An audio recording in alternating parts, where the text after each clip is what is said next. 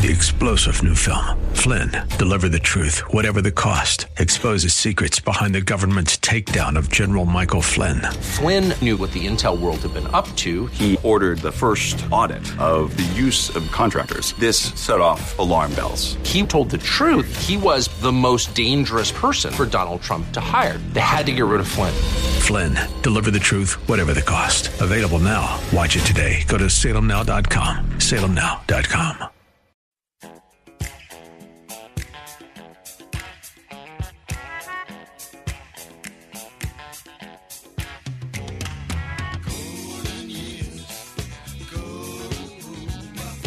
It's Ask the Lawyer with Mike Connors. Got questions concerning elder or estate law? Attorney Mike Connors has the answer. He was recognized as one of New York's top lawyers by New York Magazine and brings over 30 years' experience to the table. His office number is 718 238 6500. That's 718 238 6500. Here's Mike Connors. We are gathered here on hallowed ground, horses heads bowed down. Here on hallowed ground to sing this old way. Welcome to Ask the Lawyer with me, Mike Connors. For those of you don't know about the show, the show's in two parts, not equal parts. The first part of the show, we talk about estate planning and elder law. And the idea behind estate planning is to pass assets from one generation to the next, paying the least amount in taxes we need to pay legally, avoiding going through court, avoiding probate, and as far as elder law is concerned, trying to save assets from nursing home bills. The second part of the show, we talk about history, politics, religion. Today, we're going to be talking uh, a little bit about politics and religion with Father Paul, who's back from the Middle East, and he's got a few comments. Hooray! He's back safe and sound. And that's my wife, Beth, for those of you who don't know her voice. And we're also going to be talking to a filmmaker about Justice Clarence Thomas and the documentary on his life, which I strongly recommend that you go see. And I remember I've I've heard Justice Thomas speak twice, and you can tell when you see him speak in person. Very thoughtful, sincere man. And Beth, did you did you see him speak at Legatus a few years back? I surely did. He's, you know, he's not somebody that is flashy. He, um, when he speaks, it's it's with it's with with reverence. When he talked about his childhood and all the people, that, and his childhood was difficult, and all the people that helped him along the way. You know, I think a lot of us today, me included, are people that forget to be grateful, thankful. He's not he he is grateful for all the people all along the way that helped him get through the hard times. I think I think the world could use a whole lot more gratitude and boy he's a good person to to be our um an example for that. Okay, now we have some of our staff here from Connors and Sullivan. Danielle, introduce yourself. Where'd you go to law school? Hello. Um, I went to law school in uh, Pace Law School in White Plains, Westchester, and I went to undergraduate in St. John's University in Queens. Okay, and how long have you been with Connors and Sullivan? It'll be two years in April. All right, and who else is here? Hi, my name is Kristen. Um, I work at the Medicaid department here at Connors and Sullivan, um, and I have been here for two years as of November. Let me ask you this: What when you say the Medicaid department? Well, maybe we'll do it this way. There's a question we got an email. Can you read the question for for the audience? Absolutely. Dear Mr. Connors, I need help. I did an appeal for my dad to receive more hours via Medicaid. Medicaid denied his request for more hours. My dad is 95 years old and his health is declining. What can I do to get him the care he needs? This No- is from Jill. Not to put you on the spot, Kristen, but could you answer that question? Sure. This is something that's been happening a lot more often than it has in many, many years.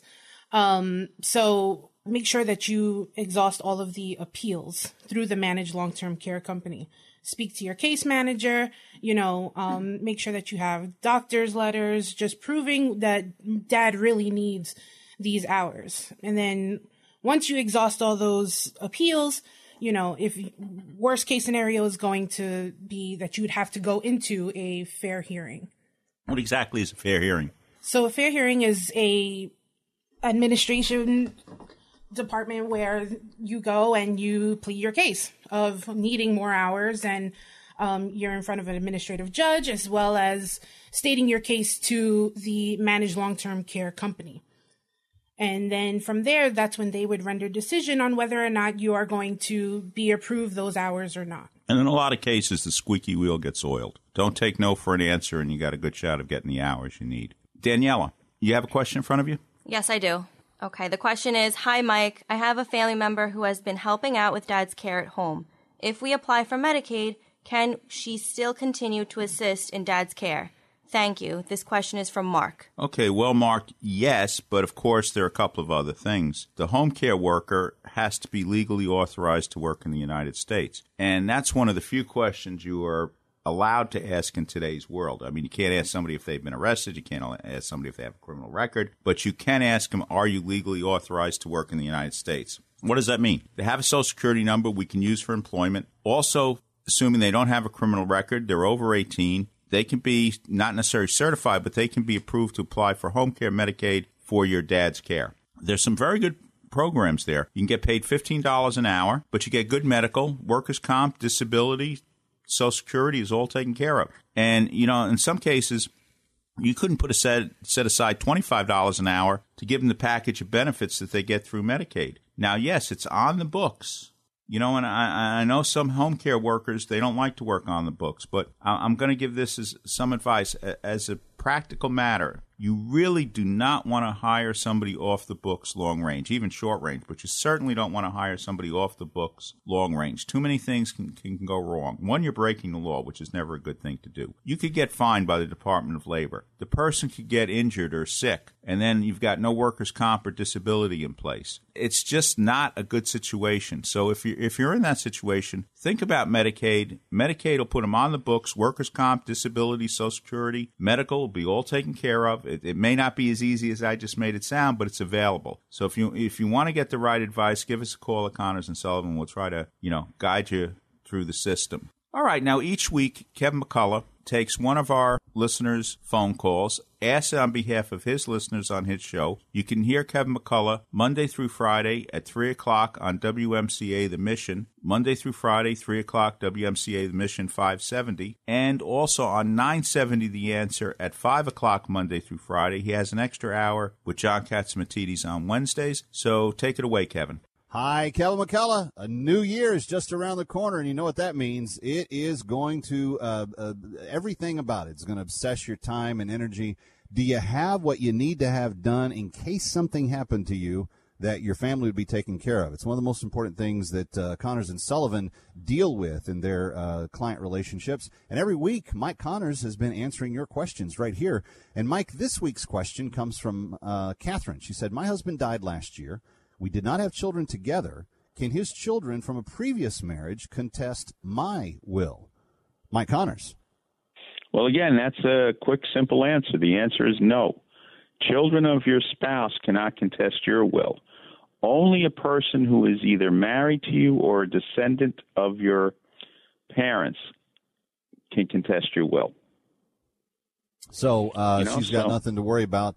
But if she did have uh, someone take a look at it uh, to make sure that if, if there were, because I know that second marriages and, and those types of things sometimes do prevent uh, present more problems.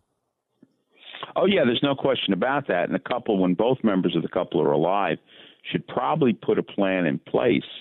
You know, so there's a clear division because a lot of times, you know, husband and wife they have everything joint. Husband dies, wife takes all the assets, she leaves it all to her children, and doesn't mention her predeceased husband's children. And the- question is, is that what you want, or do you want a, an, an agreement, a trust agreement, or something clearly dividing the assets between the respective families? Yeah.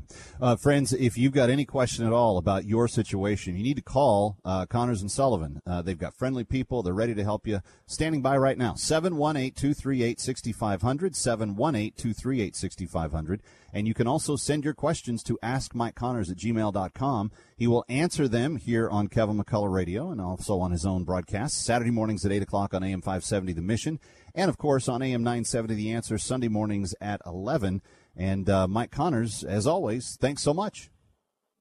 Thank you, Kevin. Thank you again to Kevin. All right, now we're going to take a short break. On the other side of the break, we're going to ask, answer one more estate planning question. And then later in the show, we're going to talk to Michael Pack, who's got a documentary on about Clarence Thomas. And then Father Paul back from the Middle East. You're listening to Ask the Lawyer with me, Mike Connors. Whether you need help with drafting a will or trust, power of attorney, healthcare proxy, living will, or protecting your assets from nursing home costs, Connors and Sullivan's goal is always the protection of your rights and interests. The professionals at Connors and Sullivan have been helping people like you plan their estates and protect their families for over 30 years. I'm Mike Connors. Come to our office for a free initial consultation. Talk with me or one of our experienced attorneys to see how we can help you protect your family, your assets, and your legacy. There is no one strategy that fits everyone, but the biggest mistake when it comes to estate planning is no planning at all. Call Connors and Sullivan, attorneys at law, today to schedule a free initial consultation with an attorney at any of their convenient locations in Brooklyn, Midtown Manhattan, Queens, and Staten Island. 718 238 6500. That's 718 238 6500 or visit their website, connorsandsullivan.com. I think I just found myself believing that I didn't need God. I just had everything under control, and church was actually a, a burden to me. I might have gone to church, you know, at Christmas time, gradually quit going. No, I didn't take my faith seriously, uh, which which probably means I, I never really got it to begin with. You can have a beautiful car, a big fancy home, but if you don't have Christ in your life, there's an emptiness that's there. We are enslaved to power or to greed or to wealth or to lust, especially as a man. But there's a true freedom to not be enslaved, but to attach ourselves to God and to be free. Thank God I'm home. Now that I'm back in the Catholic Church, I'm a new person. I love it. There's peace in our home that we didn't have before.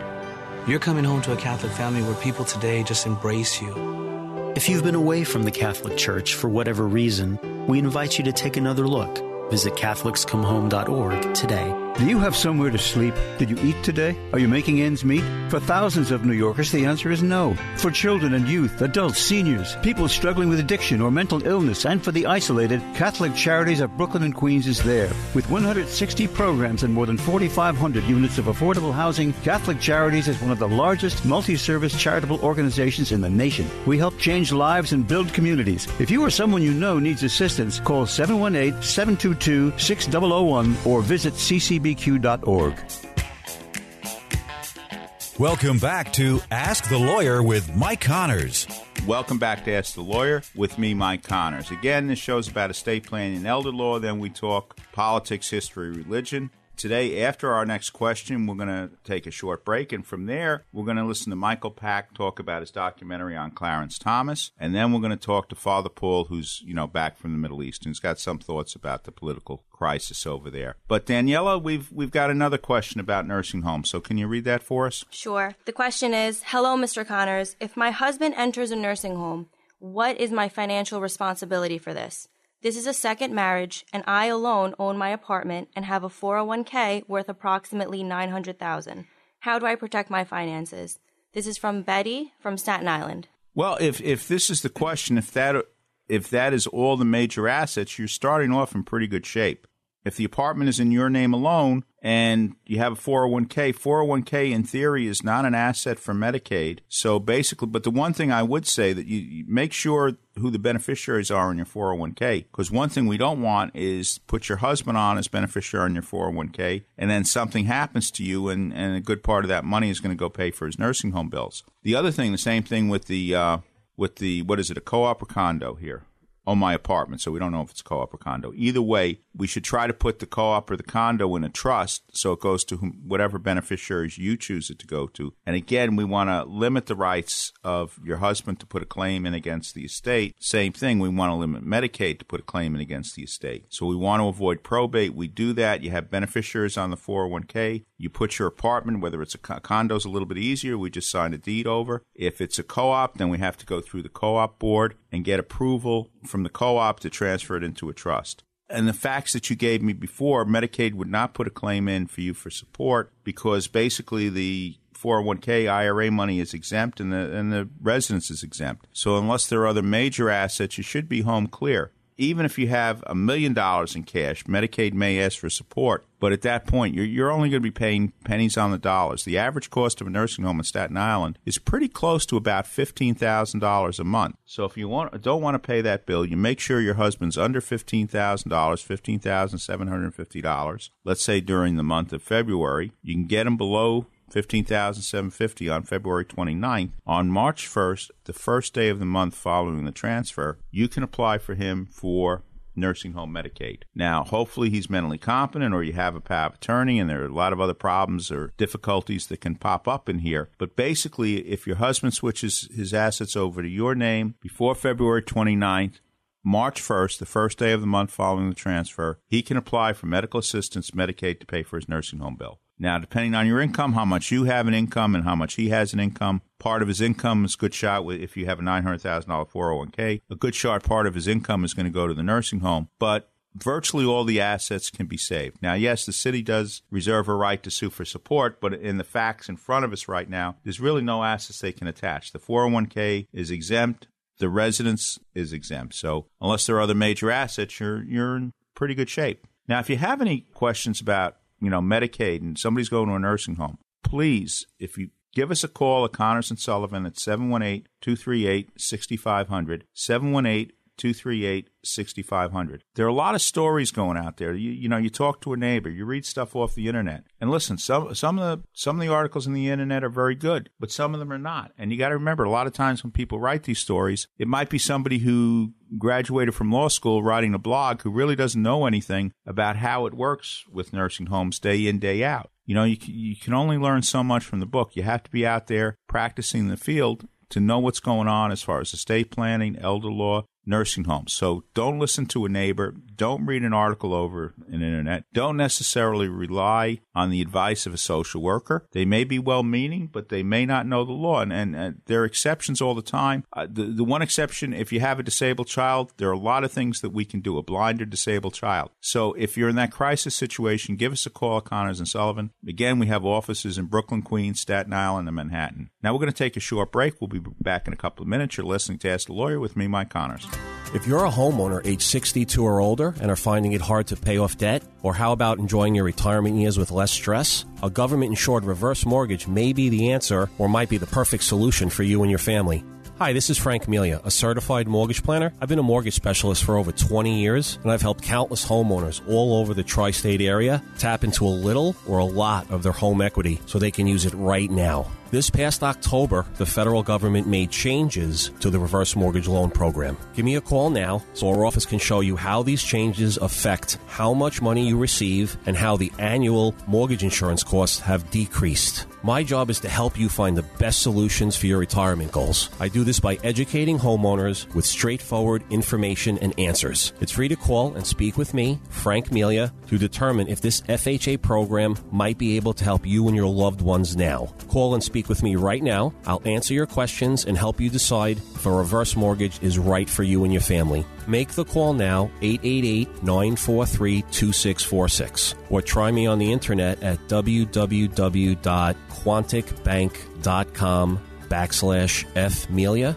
Once again, call 888 943 2646, and you could be on your way to a stress free retirement. Frank Melia, NMLS number 62591. All loans provided by Quontic Bank, NMLS number 403503.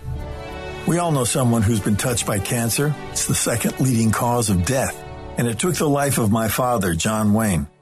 But even in his final days, he was thinking about helping others and publicly campaigning to raise awareness about cancer. His courage and grit inspired our family to do everything we could to fight the big C, as my dad called it. So we did something about it and founded the John Wayne Cancer Institute 35 years ago to advance life saving research. Our discoveries are fundamentally changing the way cancer is treated around the world. Cures are within our reach, but we can't do it alone. I'm Patrick Wayne, and I'd be honored if you joined us in the fight against cancer. You can make a lasting legacy by helping to eradicate this deadly disease. Together, we can save lives. To learn more, visit jwcigiving.org. That's jwcigiving.org. Time now for Connor's Corner, where Mike takes a closer look at topics like history, politics, religion, and more.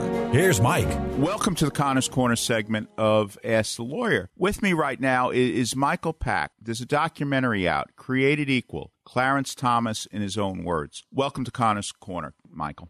Thank you. Good to be here. Okay, so obviously the documentary is is about Clarence Thomas. Why did you get involved in making this documentary? What was your motivation?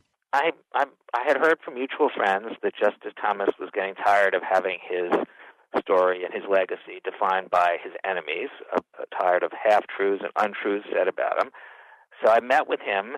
At that time, I didn't know I didn't know much from the confirmation hearings in 1991, but in meeting with him and researching him, I discovered that he had a great life story. You know, born in dire poverty in the segregated South, and from there to the Supreme Court, and it was through through many twists and turns. It was just a great American story, and I wanted to tell it. Tell the audience a little bit. What was Clarence Thomas? What what was his childhood? Where where did he grow up? He grew. He was born in Pinpoint, a Gullah-speaking area on the coast of Georgia. His mother was poor. His father left before he could even remember. And then when he was six years old, she took him from Pinpoint to Savannah, where he said he went from rural poverty to urban squalor. And in Savannah, he didn't have enough to eat. He was cold in the winter.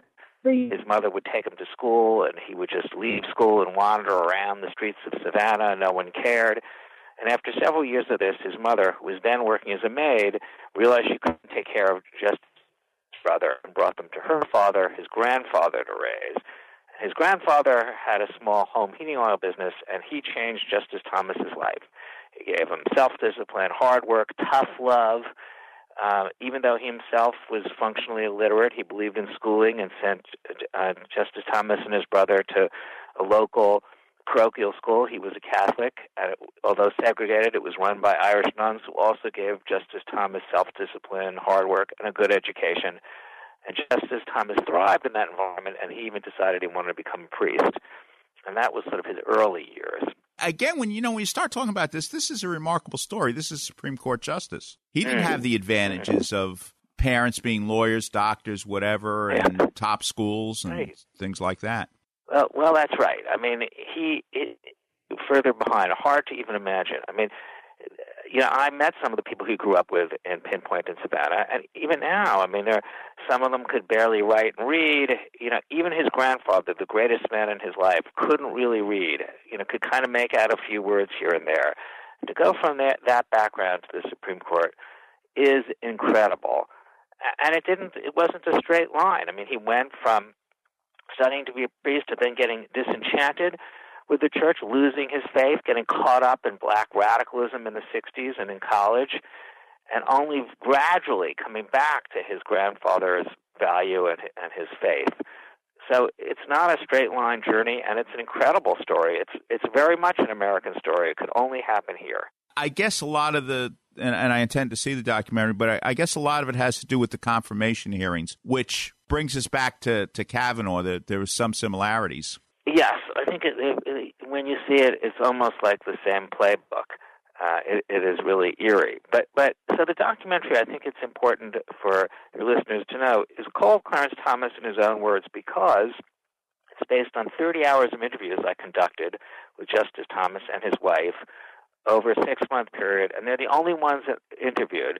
And really, the film is Justice Thomas looking right at the audience, telling his very dramatic personal story in his own words to the viewer. So when we get to the hearings, he describes what it was like from his point of view to experience that. And it's an, an amazing and difficult time for him.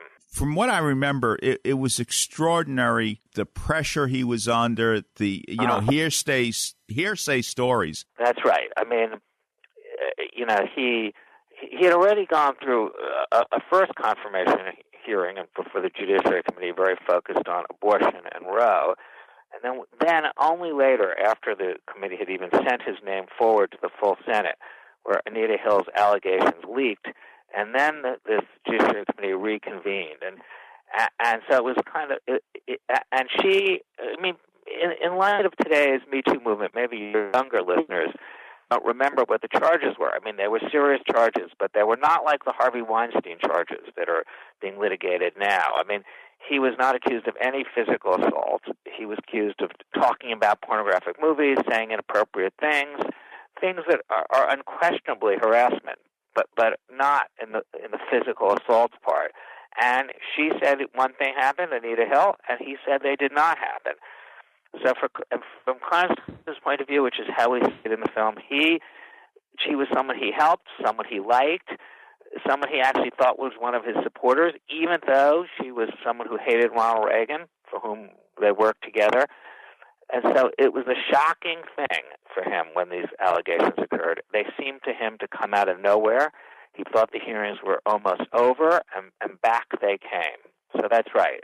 And and at that time, the American public were shocked to hear these things discussed, you know, in the Senate of the United States of America. Did he think about withdrawing his name from nomination? He did not. I mean, he felt that his reputation was on the line. He says in the film he would rather die than withdraw. He thought it was a matter of honor defending the principles of his grandfather and the Irish nuns who raised him. I, I do think there was a lot of pressure on George H.W. Bush, who nominated him, to withdraw his name. Even very some of to his credit, the president did not um, put any pressure on Thomas to withdraw or ask him to withdraw.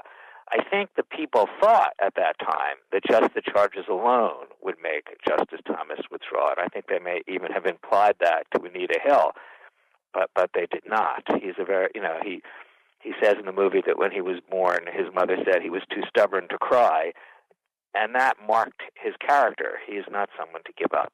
Do you know what whatever happened to Anita Hill? Where is she today? I believe she's still a professor at Brandeis. I mean, she was a law professor when the hearings happened, and she sort of moved up in the hierarchy. But she's also, you know, dubbed the um, Rosa Parks of the sexual harassment movement, and um, uh, the Me Too movement. And when Me Too came around, I mean, they, you know, they gave her a lot of attention. She is heading up a Hollywood-based committee for dealing with sexual harassment, and she's sort of a hero those that believed her. Um, and in fact, when the hearings were over in 1991, the public believed Clarence Thomas over Anita Hill two to one, including African Americans, including women.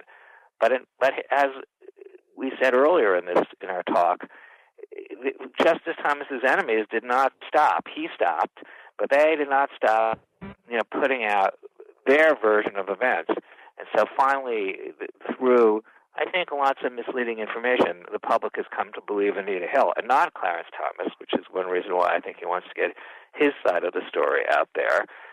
Um, so she's become kind of a heroine. Clarence Thomas today. Uh, mm. What did you go through his legacy uh, on the court and what he's accomplished over the years?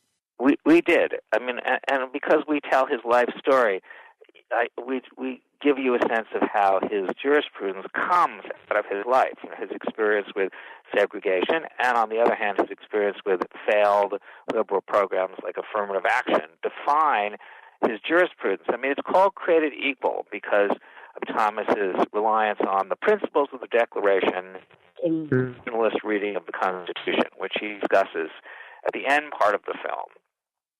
Um, but it's not so much, the film is really not primarily a discussion of court cases.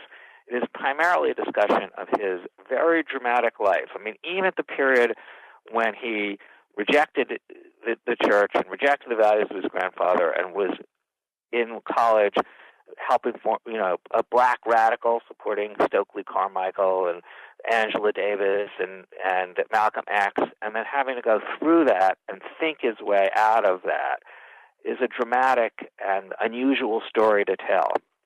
And and those are the personal stories that Justice Thomas tells. I mean, it's really his personal story. It ends on the court, but it is very much a personal, emotional story. What was the vote to confirm him as the uh, justice? It was the closest at the time. It was, I think, 52 to 48. Remember, it was a Democratic controlled Senate at that point. Uh, Joe Biden was the chair of his committee. And um, there were like six or seven Democratic switchers and two or three Republican switchers. But then there were conservative Southern Democrats that felt they couldn't they couldn't vote against an African American like Justice Thomas.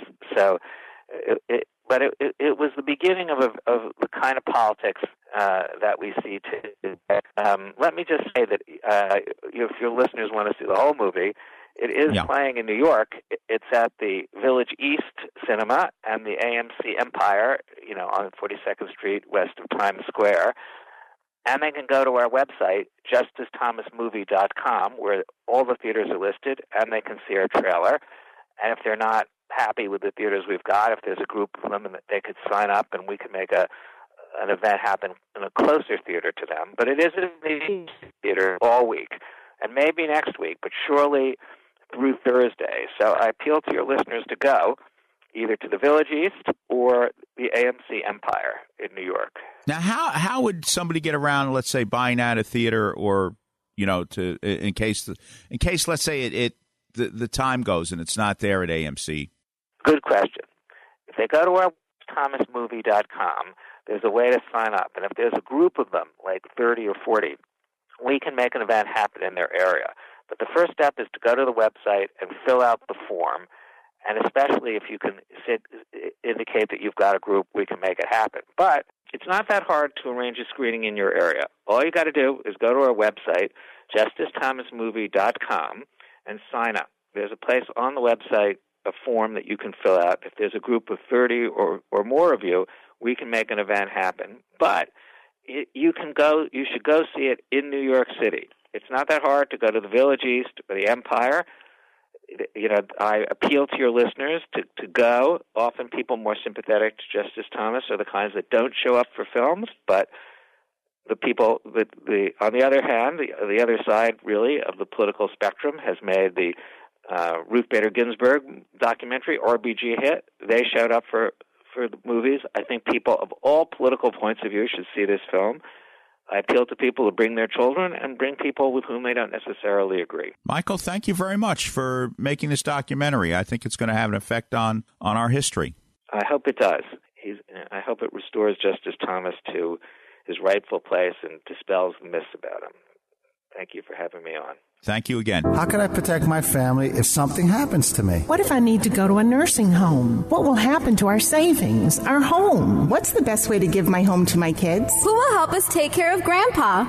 These and many other questions can be answered with a phone call to Connors and Sullivan Attorneys at Law, PLLC, 718-238-6500. Mike Connors, one of New York Magazine's top lawyers, has over 30 years of estate planning and elder law experience. Mike and his team of professionals will help you protect your assets from probate, taxes, and nursing home costs so you can have peace of mind knowing you and your family will be taken care of and protected. I'm Mike Connors, founder of Connors and Sullivan. People don't plan to fail, they fail to plan. The time to plan is now. I'm Beth Connors. Call today for a free initial consultation with one of our experienced lawyers. Connors and Sullivan in Brooklyn, Queens, Manhattan, and Staten Island. Call 718-238-6500, 718-238-6500 or connorsandsullivan.com.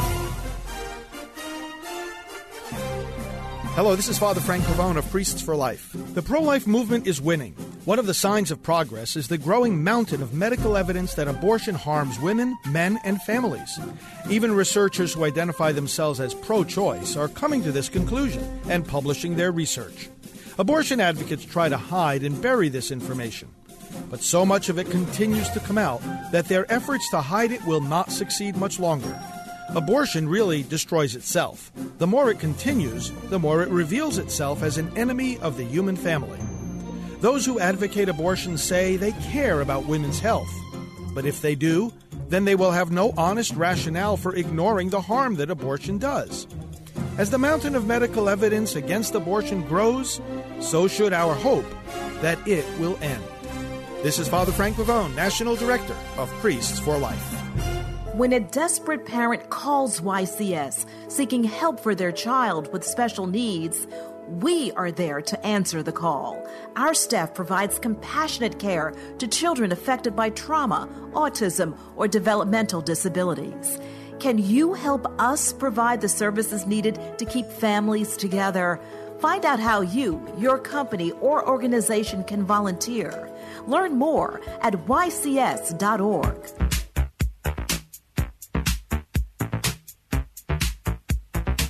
Welcome to the Connors Corner segment of Ask the Lawyer. You know, we're very happy, very pleased to have on Father Paul, our missionary friend from the Middle East, specifically Lebanon. Welcome back to the States, Father. Good afternoon. Thank you so much, Mr. Connors, and dear Beth, and all of you guys, whoever is listening. Uh, so nice to uh, see you and hear you back. Happy New Year to everyone. Oh, you too. What's going on in Lebanon right now? Oh, good Lord! You know, this is like a, a, challenge for for um, the whole Lebanese population. So, as you know, uh, the the country is actually uh, um, under uh, um, a social revolution, financial uh, crisis. Um, a job market is actually disappearing, especially for the younger generation. All of this because of the corruption, of course. We've learned recently in Leb- that in Lebanon a lot of money that that was given to by foreign aid to help uh, Lebanese economy, all those money ended up in the private accounts of a lot of Lebanese politicians, and people are angry because uh, they are already having a hard time. It's hard to get a job. It's hard to have a regular life. There's no electricity, as you remember. So, uh, for example, the dysfunctional electricity system showed uh, all of us recently how weak the government is and how how far they are from people's expectations. You know, we, we have to pay excessive excessive fees uh, for access to private generators. So even for, for the clinic that we have, the medical one, why why should we buy extra uh, uh, generators uh, if if the government's supposed to be the one providing electricity? You know what I'm saying? This is like a basic right for people to have electricity and access to water. So all of this just it's gone because of the corruption, because of, of many years of lies that the government was was uh, was making up for for uh, Lebanese population. So people are angry and upset, and there is a violence as well. It's very violent because uh, you know it's it's hard to measure the anger that people have or the rage, but it, it's palpable. So uh, we have such a hard time, and I try to get to the to the U.S. Uh, two or three times, and you know when all those roads are are locked up or shut down, it's it's it's all about because of the situation. So we need your prayers, and the Christian community, uh, especially the northern part, it's such a hard time for them because I cannot perform any any medical help or any medical surgeries if I don't have electricity. And I, it, it's really heartbreaking to send uh, those Christian patients back just because we have no proper uh, equipment or we have no electricity or we are running out of medications. Why? Because nothing is coming into Lebanon because of the revolution. So we need your prayers. But uh, I keep my hope alive. But I'm very, very upset, and I usually I'm very usually I'm very positive. But what's going on now, it doesn't look well. Now, what is the role of Hezbollah in Lebanon? Well, Hezbollah they they they uh, they say they're protecting Lebanon from uh, from uh, from Israel, uh, and they try to fight against um, an idea of Israel occupying Lebanon. But in this uh, in this time when the revolution is on, uh, they try to kind of alleviate people's stress by saying that they will be doing what's best for for people. And uh, the thing is that we are talking about the same people in politics, uh, like Hezbollah or other uh, uh groups, who are in, uh, in in Lebanese politics for years, and nothing has changed. So people are, of course, upset and angry because they don't want to see the same faces or the same people in charge. They want new people. They want the end of the corruption they would like to, uh, especially Christians, they would like to have a, a, a prospective kind of, you know, life uh, to see what they can do, what they can achieve. Younger generation, you know, it's almost 58, 59% without a job. Or if they will have a job, it's also, you know, with uh, very low salary if they will get the job. So Hezbollah in this case is, is, representing the same group of people that we were in charge for years. So nothing's going to change if they will keep going the same way. A few weeks ago, one of our guests, Robert Spencer, said Iranian funding of Hezbollah has been cut down, if not eliminated. Well, that's a strong statement. Um, politically, if you see from the inside, I don't see it that way because they have so many different ways to provide uh, financial support. uh, I mean Iran. So I'm not sure that it was totally eliminated. I doubt it, and I didn't see it that way when I was when I was there. I think it's still somehow there's a diff- different channeling of money that we are not aware of. But I'm I would never say it was it was cut off for, for forever. I don't think so. It's it's it's too far the statement, but um, you know that's what I see from the inside. You know, I'm not into you know political analysis, um, but uh, I don't think so. It, it's over. I don't think so. I mean, let's. Uh, I may be putting you on the spot a little bit here, but do you have any comments about President Trump killing Soleimani in in, in Iraq? That's a, that's a, the entire discussion is that um, they wanted to do this a few years ago, and uh, whatever the plan was, um, you know, it's it's like they eliminated someone who was very dangerous from the entire region. Um, it's hard to say it was is it the only solution to go for, but in this case, they actually eliminated someone who was jeopardizing the whole peace process in in the in our region. So uh, um, I I wouldn't say that it was something that uh, you know he shouldn't he shouldn't go for. Let me ask you this: Do you have any thoughts of, uh, about whether there's going to be peace, the Palestinian peace plan? Are they going to have peace between the Palestinians and, and Israel? I'm I'm going to be very honest with you. It's very hard to have a peace if another nation is supervising another nation and keeping you as a secondary citizen. Uh, in this case, uh, what's the peace plan that Israel will take care of Palestinians? That that's that's a very wrong direction because uh, Palestinians would never agree. They would never uh, go for it, and and already the Palestinian aut- autonomy they they um, they um, they decided to to cut off any relationships with, with the U.S. and, and Israel. I think, it, and I truly believe, after all these years, that two-state solution is the only solution that we should go for, which means Palestine and Israel separately, two-state solution. Otherwise, we will be having never-ending conflicts and problems, and we see we see it uh, anyway all the time. Let's let's go back just a little bit some people in the audience they may have heard you you know a dozen times on the show. Some people are hearing you for the first time. Can, can you give the audience a little bit of your background? Correct. So i'm um, i'm a very um, interesting uh, person. If you have any questions you can find me on on eharmony.com no oh, i'm kidding. please. I'm a franciscan friar. I'm a franciscan friar. I'm a physician and and i just love people and i think helping people. It's the, the, the, the highest uh, level of, of love. And I try to do this for almost 20 years. And um, so, so uh, Middle East for me, the, the, the, entire region, Jordan, Lebanon, and Syria, those are places that are uh, in my heart. People, beautiful people, very generous, very kind. And so I decided to spend the rest of my life with them, and I share with them the same anger the the one I just mentioned, lack of electricity, lack of you know uh, medications, or the the future.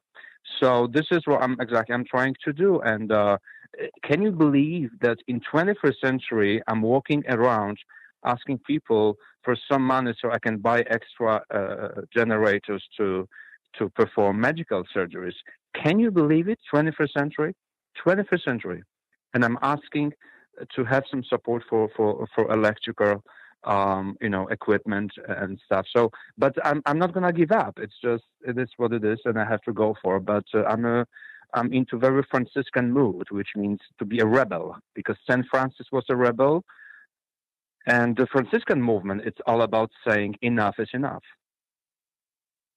Can you comment a little bit on that? What is the Franciscan movement? So Saint Francis from Assisi uh, one day he said that we are going in the opposite direction, which means we don't actually, we are not following the gospel. We are following our our ego, our own um, expectations, forgetting what's really important. So one day he said, "Well, let me create a, a movement where people will gather together, and we will re." Edit or reorganize our um, uh, life expectations, where the gospel should be the very first one to analyze and to go for. So he created that that uh, beautiful movement to people who were excluded from the society, uh, people who felt that they're like outsiders or even pariah. So Saint Francis from Assisi, he created that that space for people who felt um, uh, awkwardly outside of the society. Until now, that Franciscan movement it's all about the justice and helping people who are facing lack of justice. That's what we do, Franciscan. And and what what specifically is your mission? Because again, some people are hearing you for the first time today. Okay, so uh, I uh, had the chance to combine two things in my life. First, three things actually, three things. First, I love sweets. Second thing, I love being a Franciscan. And the third thing, I'm a physician and I enjoy it and I love it. And this is something that gives me so much opportunity to meet people and just help them to, to feel better. That's what I'm doing. I think we're going to try to have a mass, you know, in Bay Ridge on uh, what what what's the date? March 27th. March 27th. Okay. March 27th, 4 p.m. We will be celebrating beautifully well. Anybody's invited to that. So anybody listening to our voices right now is more than welcome to come. Yes, Our Lady of Angels, uh, Bay Ridge Church, beautiful place to go. Uh, March 27th, 4 p.m. Yes, it's going to be amazing. So, my friends, whoever is listening to us, please stop by and we will feed you with hope, with joy, with a little bit of sarcasm, and with pure love. And afterwards, we might have some pizza and pasta. exactly. And yes, there is hope that someone will feed all of us. So there's hope for for us. Thanks to Beth and Mr. Connor. So thank you so much for that. Well, we've we've been missing you, and uh, we've been, you've been in our prayers all along. I know, and I feel it. That's why I'm still alive, and that's why I'm I'm not uh, you know just simply frustrated, but I see that there is hope. It's all about uh, because of your prayers and your support and and your help and your presence. That helps a lot. That helps a lot. Well, we're going to be talking about how we can we, our listeners, our friends, how we can all help you monetarily because I know you know those, you need all those generators. So we're going to be talking yes, about correct. that. We'll talk about it on the air later on and we'll figure out some way, some way that we can help you. Absolutely. Thank you so much. I'm I'm so sorry that I bother you with uh, nothing fancy like but just No. you know uh, generators, but this No. is the reality I'm in. And any help, uh, you know, any help is, is more more than welcome. I'm I'm gonna be very grateful You're for not. that. You're not. You're not bothering us at all. we we've got to. We've got to help you more on the air when we can. And um, well, uh, the mass. I do. You know, I. How nice would it be for just anybody who's in the neighborhood or wants to come visit us or whatever could come to mass and we would all pray together. Pray together. Correct. That would be beautiful. Absolutely, Beth. You're absolutely right. And because God is present, and uh, we can also feel His presence, and that's how the uh, healing process can start, thanks to Him. So, absolutely, March 27th, 4 p.m., Our Lady of Angels Church, Bay Ridge. We will be there. Please join 74th. Street, 74th Street and 4th Avenue, 4 o'clock, 4 p.m. and it's you're a, oh, you're a block away from the office, and you can s- come see all the toy soldiers. Every, Correct, yes. I, I keep it's inviting people to yes. come over and see the toy soldiers. Well, how about that? We'll come and we'll pray for you. We'll pray for all the people in Lebanon, the Middle East, and we'll, Correct. We'll come and we'll eat some pizza and have some salad and look at some toy soldiers and see and, Absolutely. and figure out how we can help you. We love you. We Absolutely. love we love all the people over in Lebanon, and I just hope we can do something real, substantial. Thank you so much. Thank you so much. So I'm sure they feel that connection because they know, um, uh, thanks to my experience, that they know how, how helpful you are. We've been already be, been helped by you many, many times for medical equipment. Uh, so uh, we're over grateful. And uh, um, anyone who's listening to us, if you're going to be with us March 27th at 4 p.m., Our Lady of Angels, uh, after this, the Eucharist, we can have a nice, uh, you know, Italian food or sandwiches, and we can also analyze the Battle of Gettysburg for the Civil War with Mr. Oh, Connors. yet because he's the only one who knows all those details. So uh, be our guest. my friend, whoever is listening to us. Well, we love you, Father Paul. We love you so much. I love you too, my friend. Thank so, you so much. So thank you for the time. for everything you do. Well, thank you, and uh, I'm still alive thanks to your prayers and your presence. So that's very much appreciated. Thank you so much. Thank you. You know, thanks again for Father Paul to take time out of his busy schedule to to talk to the listeners of, of Ask the Lawyer. Now, Beth, on March 27th, what's your plan for the day, for the event? Well, I'm hoping we, you know, we've in the past we've had a, a special fundraiser for Father Paul, but because of his schedule, that he has not been able to be here, you know, that he's had to go back and forth. Um, he traditionally has done a mass for us once, sometimes twice a year, and he will be doing the mass that day. But um, I'm hoping that maybe our listeners and our friends can um, use the mass as a fundraiser for him. Um, we'll send out notices, you know, y'all that know us that are on our email list. Um, we're going to Mike, young Michael and I are going to draft something to send out to everybody. And um, when you think that he needs generators so that he can do his surgeries, yes, we've helped in the past with um, equipment, medical equipment, and things. But I mean, I think it's very important that um, we can help him with his generators this year. He he comes up with a request for us each year, and surely with our friends, if if we all get together, the burden is light. If we all get together and give some a little, you know, and uh, please a little bit. We're not people that are asking you to help us pay our mortgage or something. This is for generators for his surgery. So that's, you'll hear more about it, but that's what I'm hoping we can do that we can use our mass and be grateful. And with what we can, let's help him get his surgery equipped with generators that work. All right. Okay. So uh, we're, you know, coming to the end of our show this week. Everybody knows it's Black History Month, which is why we had Alveda King on last week, and partly where we're talking about Clarence Thomas this week. But next week, we're going to go to baseball. Everybody knows I'm a baseball fan here. We're going to talk to Jeremy Beer, who has a book out about Oscar Charleston. And Beth, you have any comments on that? Well, I want to know more about him. Okay. That's what I want to do. I want to learn all about him. Oscar Charleston's I, I in the didn't Hall wait, of Fame. wait, wait, yeah, and I did not grow up with ba- loving baseball the way my husband did. So he knows that I'm someone that always needs to be tutored. All right. Well, I think you've run us out of time. So now David Kincaid is telling us we have to go go home. But thank you for listening to Ask the Lawyer with me, Mike Connors, accompanied today by my wife Beth. Bye bye, everybody.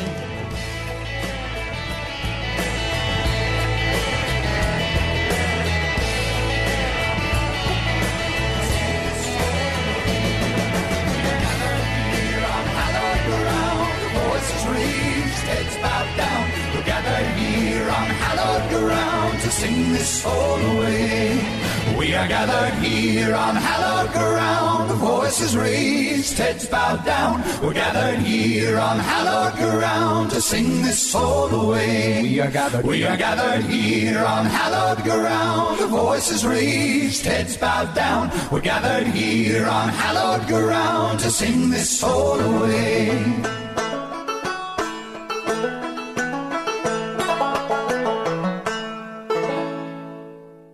Whether you need help with drafting a will or trust, power of attorney, healthcare proxy, living will, or protecting your assets from nursing home costs, Connors and Sullivan's goal is always the protection of your rights and interests. The professionals at Connors and Sullivan have been helping people like you plan their estates and protect their families for over 30 years. I'm Mike Connors. Come to our office for a free initial consultation. Talk with me or one of our experienced attorneys to see how we can help you protect your family, your assets, and your legacy. There is no one strategy that fits everyone, but the biggest mistake when it comes to estate planning is no planning at all. Call Connors and Sullivan, attorneys at law, today to schedule a free initial consultation with an attorney at any of their convenient locations in Brooklyn, Midtown Manhattan, Queens, and Staten Island. 718 238 6500. That's 718 238 6500 or visit their website, connorsandsullivan.com.